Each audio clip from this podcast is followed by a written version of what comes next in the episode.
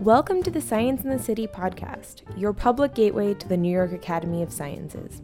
I'm your host, Nadia Popovich.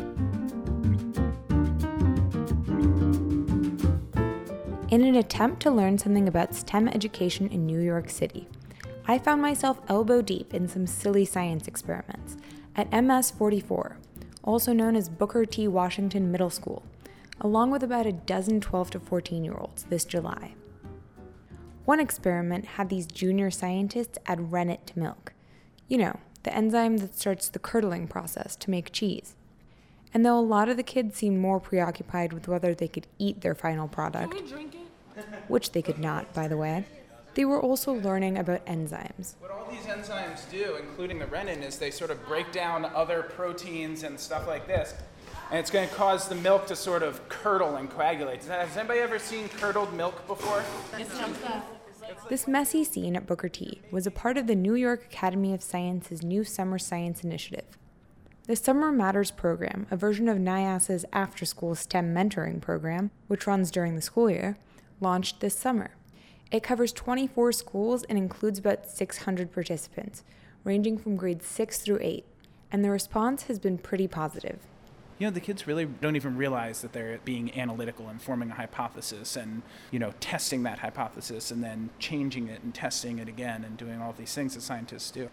You know, for me, that's the overall goal. And it's great to bring it to these communities that may not have the resources that a private school has, for example. That's John Steele. He's a fifth-year PhD student at the Mount Sinai Department of Neuroscience and Neurology. His usual work has him sitting in a lab conducting research on Alzheimer's disease. But this summer, he's been gearing his scientific know-how to a much different audience. So in milk, right, you have lactose, right, which is a complex sugar. It's actually two different sugars sort of like connected together. You have glucose, which you guys have all heard of, right? That's just regular sugar. And galactose.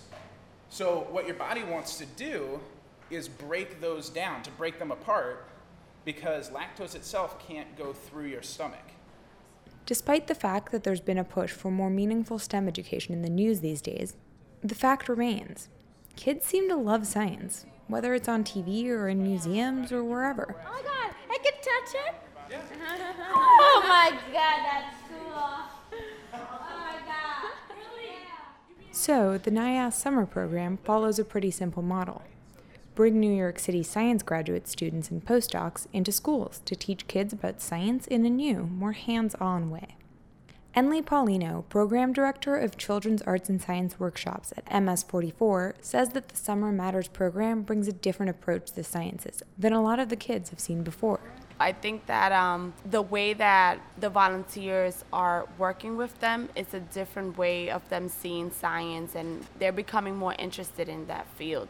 And I think that it's useful. Like, a lot of the kids are going into the 9th grade, they're going into high school, they're going to have biology, they're going to have chemistry. And this is, I guess, like a stepping stone or a way for them to become more familiarized with something that they're going to see when they go to high school. She says that though science is usually boring to most kids she encounters in school, the summer workshops seem to have the middle schoolers more energized.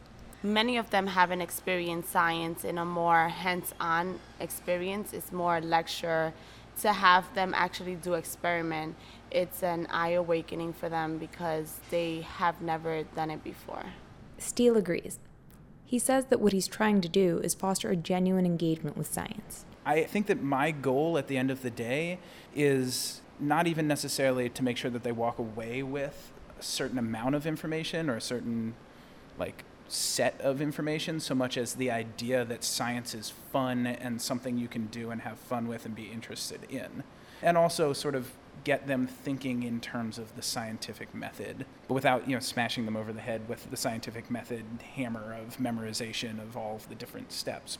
The idea of getting them to think as a scientist by accident. And John Hoppe, a second-year postdoc at Weill Cornell Medical Center and Steele's teaching partner at Booker T, says the basic skills learned through the scientific thought process can be applied to other classes too.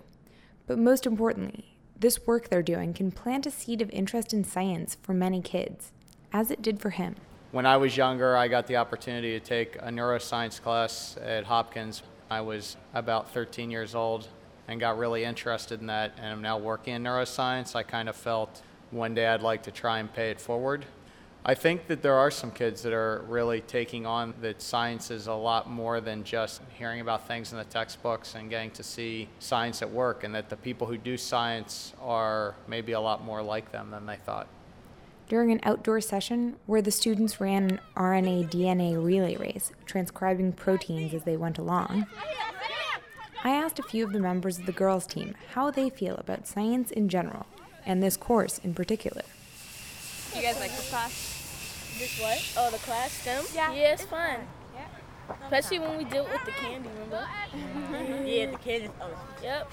It's so you guys going to win over the boys? Yes. Yeah. Because boys are stupid and girls are smart. Yep. Boys are stupid. I'm more than you for the class. Do you guys have classes like this at school, or no? We have science, but our teacher, I don't like. He don't know how to teach. He don't. My mom be telling me, why don't they fire him and get a new man? Why don't they get a lady or something different? So you like this more than your science? Yeah, because we're basically doing anything. But here you feel like you actually learn stuff. Yeah, I mean, I learned things. Last marking period when I have a 90. The girls did win. But what everyone came out with was a deeper appreciation of everyday science.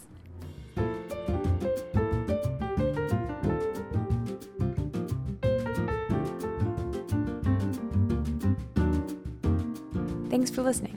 Science in the City is a not-for-profit program from the New York Academy of Sciences. It's through your continued support that we can keep bringing you this podcast. It also means that we'd love your feedback. So shoot us an email at scienceandthecity@nyas.org or visit our website for more podcast archives at www.scienceandthecity.org. That's all for now. See you next time.